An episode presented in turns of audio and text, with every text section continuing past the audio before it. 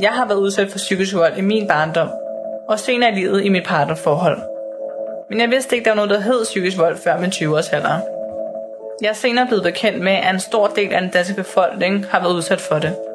2,5 procent af den danske befolkning mellem 16 og 64 år har været udsat for psykisk partnervold. Psykisk partnervold er den mest udbredte form for partnervold og rammer dobbelt så ofte som fysisk vold. En anden undersøgelse fra 2020 viser, at det lige så skadeligt for børn at være vidne til psykisk vold i hjemmet, som at være udsat for det. Det kan altså have alvorlige konsekvenser for et barn og voksen. Du lytter lige nu til mig, der er vært, Marie Andersen. Jeg taler med folk fra rundt omkring i Danmark, som har eller er udsat for psykisk vold. Jeg har gjort det til min mission at belyse emnet psykisk vold, så det kan blive normaliseret, at vi kender til faresignalerne og undgår disse personer, der viser tydelige tegn på det. Velkommen til Psykisk Vold podcast. Hej og velkommen tilbage. Det her det er tredje afsnit af Christinas historie. Hvis ikke du har hørt de to andre, så vil jeg lige foreslå dig, at du gør det, sådan så du ved, hvor vi er henne i historien. Hej igen, Christina. Hej. nu øh, er vi ved at være sådan i den sidste del. Jeg kunne godt tænke mig, at vi snakkede lidt om, da du så ligesom bare kom ud af det forhold her. Mm. Hvor lang tid var du alene? Det var jeg faktisk ikke så længe. Jeg tror altid på det bedste i mennesker, så jeg mødte en. Vi gik på første date, første juledag, tror jeg, eller sådan noget. Øh, og øh, han var fuldstændig modsætning dengang, og var sød og glad og det hele, og var slet ikke hverken voldelig eller noget som helst andet. Han var lidt den der, den søde bad boy, Mm. øh, lidt fjollet og lidt sjov, og så vi blev kærester, og det gik egentlig faktisk rigtig godt. Hvis det var, at han blev, vi diskuterede, eller vi blev uvenner. Der kunne du også godt køre lidt højt, og det var rigtig svært til at starte med at få kontrolleret det ordentligt. Der var en episode, hvor han var helt oppe i hovedet på mig, og det eneste, jeg kunne se, det var, var ekskærestens. Og når man er vant til at, at blive slået, og der kommer en så hurtigt frem mod en, så var min reaktion bare at slå. Mm. Øh, jeg skulle bare have ham væk. Og det øh, brugte han rigtig, rigtig meget mod mig bagefter. Så jeg fandt ud af, at det var måske ikke helt. Det var ikke det sundeste, men det var selvfølgelig hvor fint nok vores forhold. Det er svært, når man har været udsat for det, man har, og skal... Og især hvis folk ikke forstår det bagefter. Ja. Hvis han gør, hvad du har været igennem. Øh, jeg havde fortalt, altså, ja, det er store dele af det, ikke? Og jeg sagde jo også, da jeg havde så kommer til at slå ham, og jeg sagde rigtig, øh, altså undskyld, og forklarede ham, hvorfor. Og så sagde jeg til ham, at det var jo svært for mig, og jeg, det var ikke fordi, jeg så ham. Det var slet ikke det, jeg gjorde. Men det var jo rigtig godt, hvis man begyndte at diskutere at holde mod en, ikke? Og så tænkte jeg, det er ikke et forhold, jeg heller ikke skal være i, nej. Nej. Altså, jeg synes måske heller ikke, det er helt optimalt at gå helt op i hovedet på hinanden, faktisk. Nej. Fordi at det er jo, uanset om du har været udsat for noget eller ej, så kommer du ind på et felt, der ikke lige er helt dit lige nu i hvert fald. Ikke? Ja. Altså, der er ligesom den der normale afstand, man har til hinanden, og det kan jeg godt selv. Altså, det er selvfølgelig, hvis jeg kender personerne godt, må de godt komme tæt på mig, men ikke i sådan en situation. Ikke når man roer sådan af hinanden, nej. nej. Så var det lidt for, øh, så var det lidt for voldsomt. Ja. Øh, Og, og specielt for en, der lige er kommet ud af sådan en forhold, så er det klart, det trigger nogle ting. Ikke? Og jeg tror, at jeg fik lidt det forkerte frem i ham. Ikke fordi han, fordi han var ikke fysisk, men han var i forhold til, hvad jeg havde været igennem, så var der rigtig mange alarmklokker til sidst, der begyndte at lyse, hvor jeg tænkte, det skal jeg bare ud af, og det var også bare en kamp at komme ud af, hvor jeg tænkte, det gider jeg bare ikke. Mm. Altså, det, det, det gider jeg ikke mere. Slut med de der forhold, hvor det skal være så svært.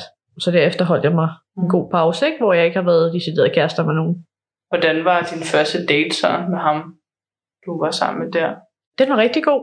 Vi drak øh, glas vin og hyggede os og snakkede sammen, og han var rigtig smilende og rigtig glad og meget boblende, altså glad, ikke? Så jeg tænkte, det var, det var noget helt andet. Og det var ikke, fordi han var en dårlig kæreste. Jeg tror bare, at jeg var et sted, hvor at jeg ikke var klar, og jeg fik noget frem i ham, han ikke skulle have frem. Hvor lang tid gik det så fra, at I gik fra hinanden til dit næste forhold? Altså til en rigtig kæreste gik der omkring halvandet år. Mm. Ellers så har der været, du ved, folk jeg har datet og set i et par måneder, men rigtig kæreste har været Mm. halvandet år. Var du interesseret i at få en kæreste i det mellemrum så, hvor du ligesom har datet nogle andre? Både og. Hvis den rigtige kom, det var ikke noget, jeg decideret tænkte, at jeg skulle have. Det var fint nok. Men det var meget rart lige at få luret dem lidt an til at starte med, og så fandt jeg ud af, at det var egentlig ikke noget, jeg skulle bruge min tid på. Nej. Så nej, jeg søgte ikke, ikke? og heller ikke da jeg fandt ham, jeg har nu. Jeg tænkte ikke, at, øh, Der var ikke nogen af os, der tænkte, vi skal have en kæreste. Vi tænkte, det skal vi ikke have nemlig, og så, øh, Ja, og så kommer det. og så kom det snigende, ikke? Ja. Ja. Men øh, havde du så arbejdet med dig selv det halvandet år? Øh, ja, der har været noget mere psykolog, hvilket jeg rigtig, rigtig godt kan lide. Jeg kan godt lide min psykolog. Jeg synes, hun er så hyggelig. Mm. Og det, hun giver nogle værktøjer til, at i hvert fald, at jeg ikke skal synes, at det er min skyld det hele. For jeg er rigtig god til at bare tage det på mig. Og så tænker jeg, at det kan jeg sagtens klare på mine skuldre, og så er det det. Det er meget rart at komme derned og få hældt noget vand ud af ørerne, og ligesom give slip på det. Og det var også derfor, jeg tænkte, at jeg havde lyst til at, at lave det her. Fordi jeg tænkte, så kan man snakke om det, og man kan få det ud, og så kan man, og så har man sagt, hvad man gerne vil, ikke? Ja. Det er også lidt min oplevelse af, at folk også bruger det her som en del af deres udviklingsproces til at komme videre. Ja, Det, det synes jeg er mega fedt. Jeg synes, det er en øh, rigtig, rigtig god idé, ja. du har kommet på. Så det, Men jeg er virkelig glad for det, at det kan hjælpe nogen. Det, jeg tænkte også på, at det kan måske også være nemmere, øh, hvis folk har spørgsmål til det, man har været igennem, og bare sige, gå ind og høre min podcast, i stedet for at man hele tiden skal forklare sig måske. Ja, ja, det synes jeg. Jeg er helt klart, at, øh, og det var også der, jeg fandt til det jo. Så, øh, så jeg synes jo, at det var, ja. Bare en gang for alle, få sagt det, der er vigtigt, Ja. og ud med det, og så Ja. Lægge det bag sig. ja, og kan hjælpe nogen i, i, Ja. i processen Ja. måske også. Det ville være Helt fantastisk, sikkert. ikke? Ja, det er vel det helt klart. Hvad for nogle ting har du så, du slås med i dag fra det forhold? Det er mere det der med, at hvis det er, at jeg kommer op og diskuterer med min kæreste, Mm. at jeg allerede er forberedt, men jeg kan mærke, at jeg bliver syg indeni. Altså jeg føler mig rigtig øh, utilpas, og jeg kan slet ikke lide det. Jeg kan ikke lide at have den følelse af at være uvenner. Jeg får det rigtig, rigtig psykisk dårligt. Og det har jeg også øh, forklaret ham, og han tager det også til sig så godt, som man, man nu kan, selvfølgelig, fordi det er svært at være sammen med en, der har været i sådan et forhold. Så han prøver så godt han kan. Der er ikke noget med, at vi roer og skriger hinanden, eller noget som helst. Men det er det mindste ting. Altså, at der kan trick det til mig, og så kan jeg bare mærke det i min mave, og tænke, så skal jeg have noget fred eller trække mig, ikke? Ja, jeg tror måske også, at det er fordi, at øhm, det har jeg også nævnt tidligere i mine andre, der har været herinde, men at, øhm, at hjernen jo husker. Så selvom du måske er kommet videre i dit liv, så din hjerne husker jo stadigvæk, at før i tiden, så var det her altså et tegn på, at der var far på færre, ikke? Jo. Og det er nok derfor, man får det altså også fysisk dårligt nogle gange, ikke? Jo, det tror jeg også. Ligesom det der med, nu ved jeg, at du også er højdeskræk, det fortalte du mig, da du skulle herop. ja, hold op. Øhm, det der med, at du er højdeskræk, fordi at, altså, når du er oppe i højde, så fortæller din krop, at det her det er farligt. Ja. Det skal du ikke være. Nej. Og det er jo lidt det samme, der er med det her, når man har været ude for de her ting. Ikke? Så Nemlig. din hjerne lært, at det her det er farligt. Mm. Så der er tror- nogle øh, helt, altså ting, vi ikke engang bare sådan, hvad skal man sige, styre selv. Ja, det tror jeg også. Jeg tror, der er et eller andet, der går ind og siger, at vær lige på duberne, Mm. husk lige, hvad der sker i den her situation, og så du er forberedt, ikke? Jeg tænker, du har jo været udsat for rigtig meget stalking. Ja. Har det haft nogen konsekvens nu? Altså, føler du dig overvåget, eller... Jeg er meget hurtig til at sige, hvis det er, at jeg føler, at min kæreste hjemme træder over min grænse, fordi jeg jo har været vant til de her ting. Og det er rigtig svært for en, der ikke har prøvet det, at sætte sig ind i det. Øh, Så lige meget, hvor meget man prøver at forklare det, jeg synes, det er rigtig, rigtig svært en gang imellem. Men jeg synes, han klarer det rigtig, rigtig godt, og han tager det rigtig, rigtig pænt. Heldigvis er jeg blevet så god med mine ord nu, så det er nemmere for mig at forklare. Det, det bliver bedre. Jeg synes, altså stalking, det er virkelig, øh, det er virkelig en slem ting. Og det, altså, det er så grænseoverskridende på alle kanter. Jeg synes, det var, det var modbydeligt. Det er mere, fordi man ikke, når de gør det der, man ikke ved, hvad man kan forvente. Hvad er det næste? Mm. Altså kommer de, og står, hvis jeg lige er, han ved hver dag, og du går til bussen der, eller jeg går ned til min bil der, står han der, det var næsten det værste. Altså jeg havde kollegaer til at følge mig ned til min bil, når vi havde fri, for jeg, og når det var mørkt, så jeg var sikker på, at han ikke stod og gemte sig et eller andet sted, eller hvis der skete et eller andet, ikke? Det var næsten det, der var værst. Det var det der med, hvad han gjorde, efter han havde stalket mig. Mm. Hvad var så det Ja. næste for at få fat i mig, ikke? Mm. Og det er jo igen også det her gaslighting, at du bliver mega usikker på dig selv, og du har heller ikke, når, altså, jo mere du skal tænke over sådan nogle her ting, jo mere realitetssans har du heller ikke. Jo. Du Nej. har ikke tid til at tænke på Nej. normale ting. Nej. Altså. Og jeg synes jo bare, det var så, kollegaerne gik med ned til bilen der. Der var aldrig noget. Han var der jo altså aldrig. Jeg, jeg tror en gang, han været der, hvor han har stået et andet sted, hvor han kunne se, at vi kom gående. Ikke? Men han har aldrig decideret kommet ind og konfronteret. Så jeg synes bare også, at det var pinligt, at de blev ved med at skulle følge mig ned. Og der, er aldrig- du ved, der skete noget også, og de tænkte, der sker ikke noget. Du gør bare mere ud af det.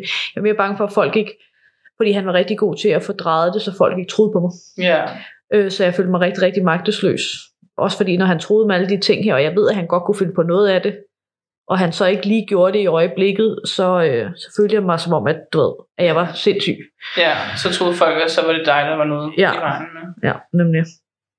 Det er jo også det, han har gjort, kan man sige, når du siger, at han kunne finde på at bare slynge ud et selskab, at du gør det her, og Ja. så må du selv sidde bagefter. Ja, og redegøre for min opførsel, hvis man kan Mm. sige det sådan. Ikke? ja.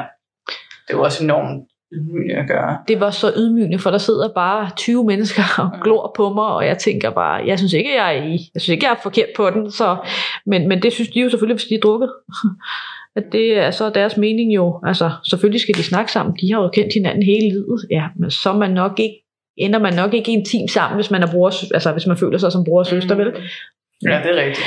For det er jo det, de sad og redegjort det for, at jamen, de har jo kendt hinanden hele livet, det er som bror og søster. Ah, vel? Men øh, det synes de i hvert fald. Og så er det meget svært, når man sidder som et og tænker, jeg har ikke tænkt mig at diskutere med dig nu. Mm.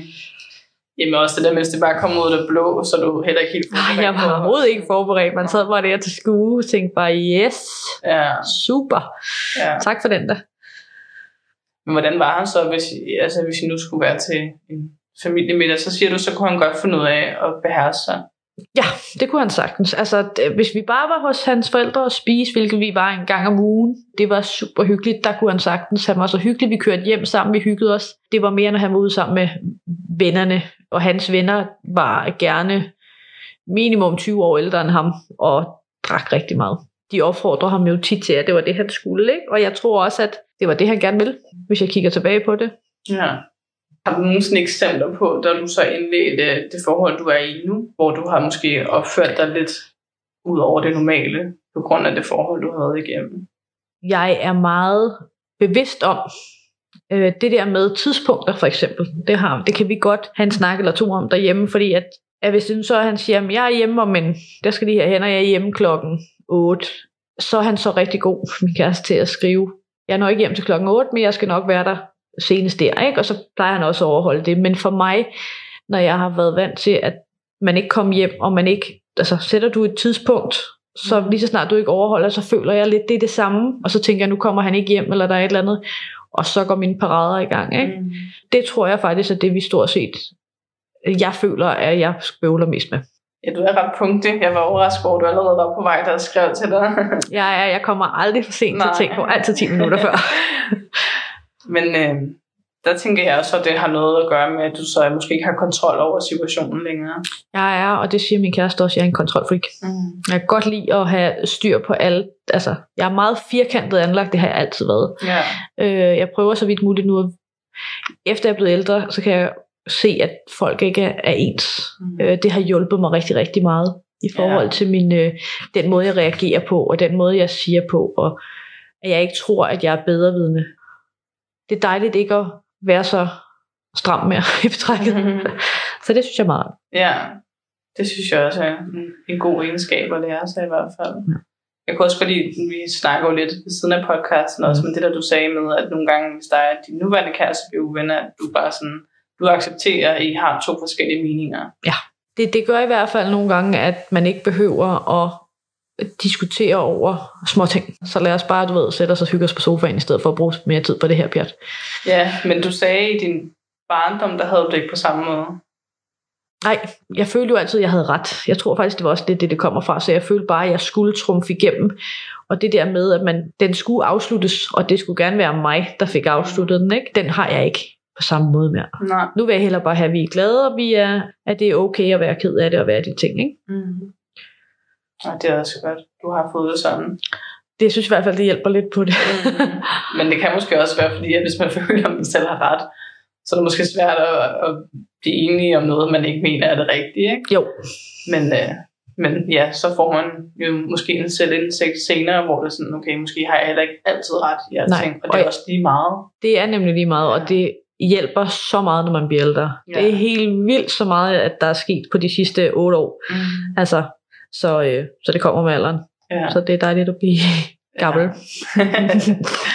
Jamen, jeg har, jeg har også selv tillært mig den egenskab, og jeg synes, det er ret fedt nogle gange, at folk sådan, man kan mærke, at de forventer en eller anden sådan, Åh, nu skal vi diskutere, og Ja. så er man bare sådan, Nej, nej.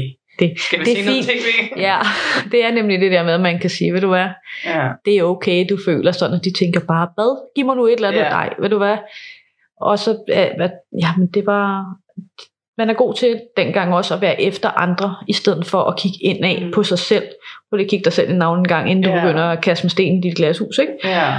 Det synes jeg, jeg har. Altså, Mm. og det kan jeg godt mærke, nu når jeg er blevet ældre, med nogen, der er yngre, hvor de kommer ind på de der, hvor man tænker, nej, det er ikke sådan, livet fungerer. Men det troede jeg også selv, da jeg var, du ved, 10 år yngre, ikke? Så det er fint. men, Ja. men det er det bare. Jeg har selv været lige sådan, Jesus altså, men ja, Mm. jeg tænker bare vent til du bliver over 30. Ja, ja. Det er Ja. dejligt. Ja.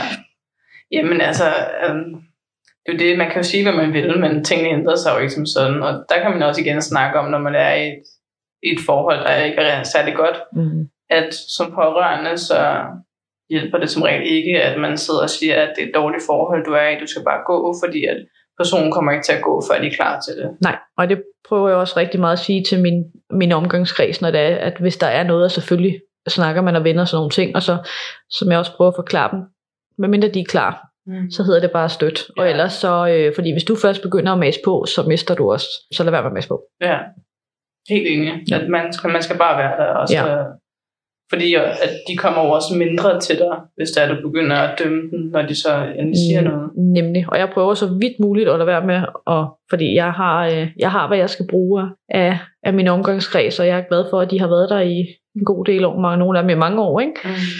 Så. Men også det der med, at man heller ikke altid ved hvad, helt præcis, hvad der, er, der foregår bag de lukkede døre. Du siger jo også selv, at mange af dem vidste jo faktisk ikke Nej. helt, hvor slemt det var. Det, det vidste man ikke. Man ser det jo kun for, hvordan du ser det. Noget andet andet.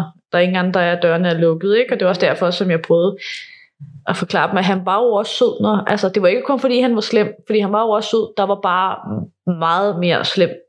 Altså flere dage med slem, end der var med god til Ja. sidst. Ikke? Ja, og så det har jeg jo også selv lært, fordi jeg også har været igennem nogle ting, og jeg ved som rigtig godt, at der måske er nogle flere ting, der gemmer sig bag det, personen fortæller. Ja. Og så er det jo også derfor, man heller ikke bare siger, så bare gå. Men ja. det kan andre måske godt have svært ved, hvis de ikke selv har været udsat for de samme ting. Og til, altså, de tænker ja. ikke så langt, Nej. at, at der Nej. sker flere ting. Ikke? Og det er også derfor, jeg har altid prøvet at være så åben som muligt og sagt det der med, ja, jeg har nogle gange slået først, men jeg har fundet ud af, at jeg har gjort det, fordi mm. jeg blev holdt fast, eller jeg har blevet trængt op i en krog og holdt fast. Ja. Eller, så, øh, så jeg har altid været ærlig om, at jeg har gjort sådan og sådan. Fordi jeg tænker, jeg skal ikke have smidt noget tilbage i hovedet med, at jeg ikke har været ærlig. Det vil jeg ikke have. Nej. Altså, jeg synes jo aldrig, at det, det er løsningen at slå nogen, men jeg vil også sige, at jeg synes næsten, at det er også en vold, det er jo voldeligt at stikke hovedet helt op til en anden person og have en tone adfærd. Ja, det er mere det der tone adfærd, og så er man, du ved, bliver spadet op i en krog, og du faktisk ikke kan komme ud. Ja, jeg kan ikke lide at blive holdt fast, og det kan jeg heller ikke den dag i dag. Mm. Og øh, det ved min kæreste godt, og det gør han heller ikke. nej. Så, øh, så, og heller ikke det der med, hvis man er i et mode, hvor man tænker, det er okay at have en dårlig dag og være sur. Og altså, så vil man også bare gerne nogle gange være lidt i fred, og Mm. der skal ikke meget til for, at, altså hvis man siger, ej, du skal bare have en kæmpe krammer og komme her, hvis man bare er, så skal man bare have fred, ikke? Mm. Det, det er små ting, der lige kan trick den, men så hedder det bare, at jeg skal bare, du ved, stop, Ja. fordi at der har været det her, jeg skal have noget fred. Og så Mm. plejer jeg, altså jeg, han er rigtig god til at acceptere derhjemme, de ting, jeg har været igennem. Mm. Det er også det, jeg synes er, er sundt i et forhold. Man respekterer hinandens grænser, når du siger, prøv her, jeg skal lige have noget tid for mig selv. Ja. Hvor man kan sige, jeg har det på den her måde. Mm, Back off. ja, Men for at lige vende tilbage til det der med, altså, at vi trængte op i en krog. Altså, jeg synes også, at, at man kan ikke sige, at du slog først, men det var dig, der lagde op til det. Altså, hele Ja. situationen er forkert. Ja. Hvis ikke du vil slå, så lad være med at stikke hovedet helt op i en anden person, mens du råber, ikke? ja. Altså, Det, det er rigtig svært, for det er sådan noget mudderkast, du gjorde, jeg gjorde, og Ja. det kunne jeg også godt se, når man sidder, fordi hver gang er han, så, så mit forsvar var jo bare, ja ja, men hvor du gjorde sådan her, og så sidder han jo bare og griner af en, eller udstiller mig foran de andre, hvor de sidder og tænker, "Ah, hun sidder rigtigt der og siger, ja ja, men hun slog stadig først, ikke? mm, Og det gik mig lidt tid og lidt hjælp hos øh, psykologen til at forstå, at der er en grund til, at jeg gjorde det, og det var ikke, at det er okay at slå, for det er det ikke, mm. men at det var en okay reaktion at have, fordi det var sådan, du ved, det er sådan, man reagerer. Instinkt. Ja. Altså, det ville du skulle da også gøre ude i naturen, hvis der var en, eller andet dyr, der stak hovedet og, Ja. ja. altså, dit hoved, ikke? Ja. Det er bare sådan, vi er. Ja. Og det, øh, det tog mig lidt tid at forstå, for jeg følte, det var min skyld mange gange. Mm. Øh, det gør jeg ikke den dag i dag.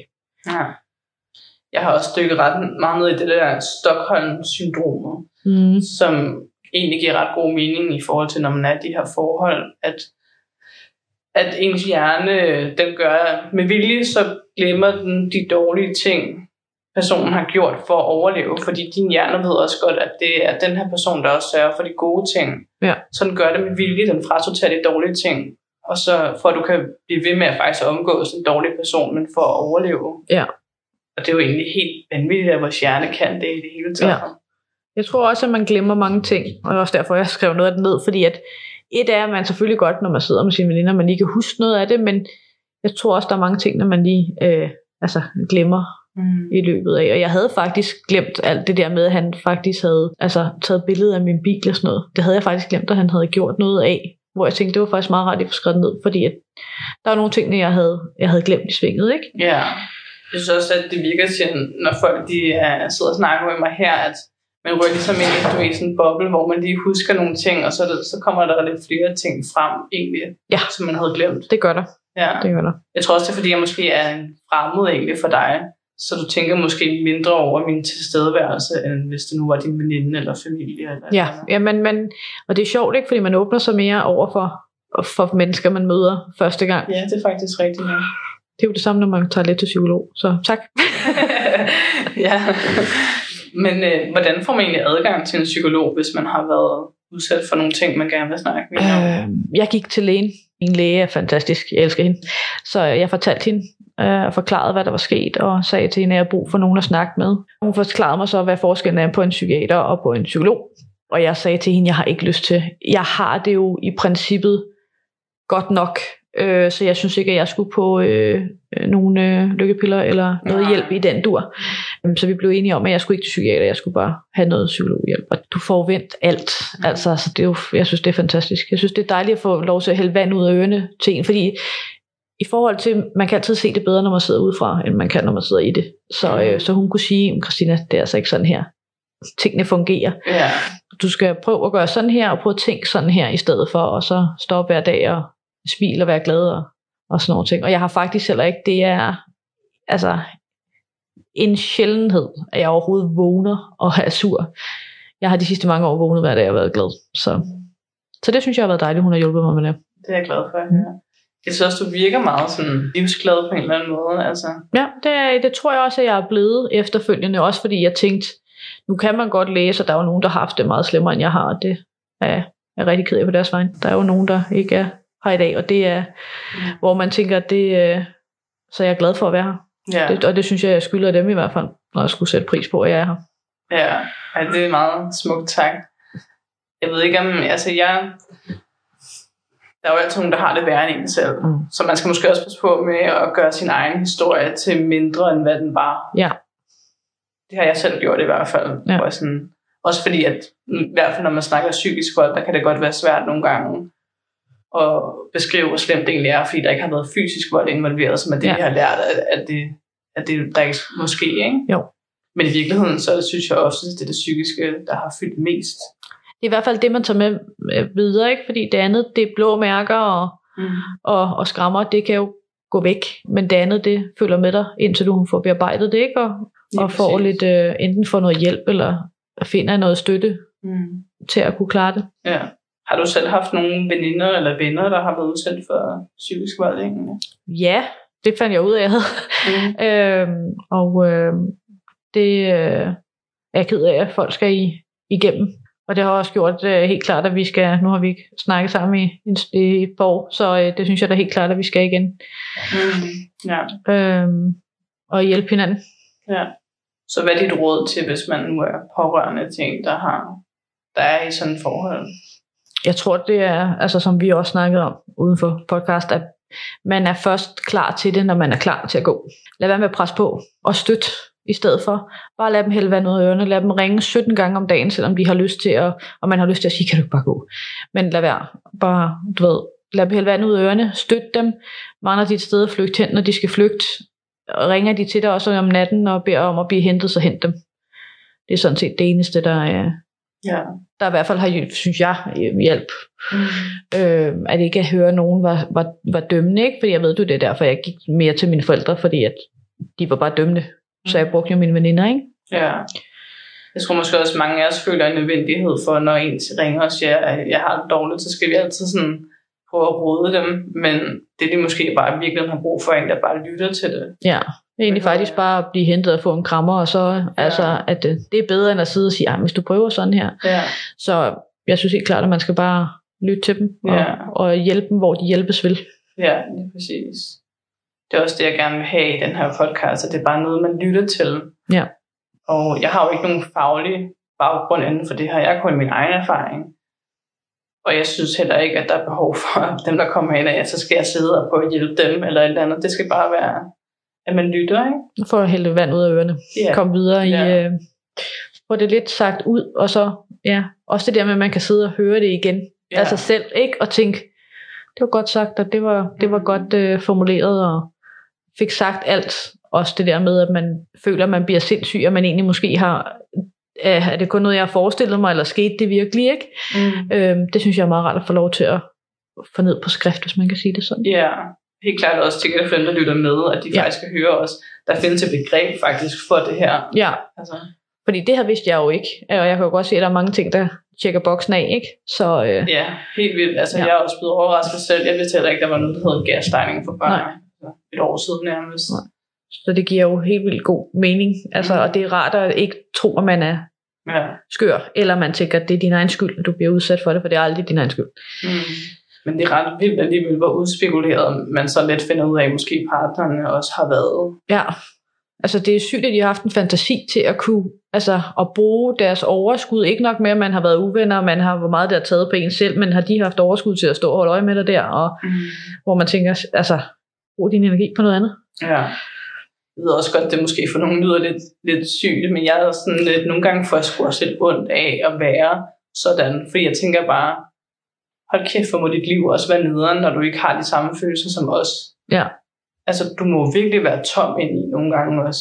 Det må være, øh, altså, man får, det er ikke engang fordi, man hader dem, man har mere ondt af dem. Mm. Også fordi, at man ved, mit liv går videre, dit Mm. liv går videre, Ja, men de vil nok højst sandsynligt altid være der, hvor de er. Ikke? ja, det vil være det samme med den næste, Ja. der kommer i, i deres liv, ikke? Ja, men det kan jo godt være, at de ikke selv synes, det er nederen. Det kan jeg heller ikke svare på. Nej, Men, man ved ikke rigtig, hvad de tænker engang imellem. Det gør man ikke. Men altså, vi kan jo bare prise os lykkelige for, at vores liv heldigvis går videre og forhåbentlig Ja. en god retning. Jamen, øh, skal vi så sige, at det var det? Det synes jeg. Og tusind tak, fordi du vil være med. Jeg synes, du har været virkelig god til at sætte ord på de ting, vi Tak, om. tak. Jeg har også jeg har glædet mig længe, Ja. til jeg fik lov til at dele min historie. Jamen, øh, tusind tak. Det var så let. Og så siger jeg tak til dem, der lyttede med.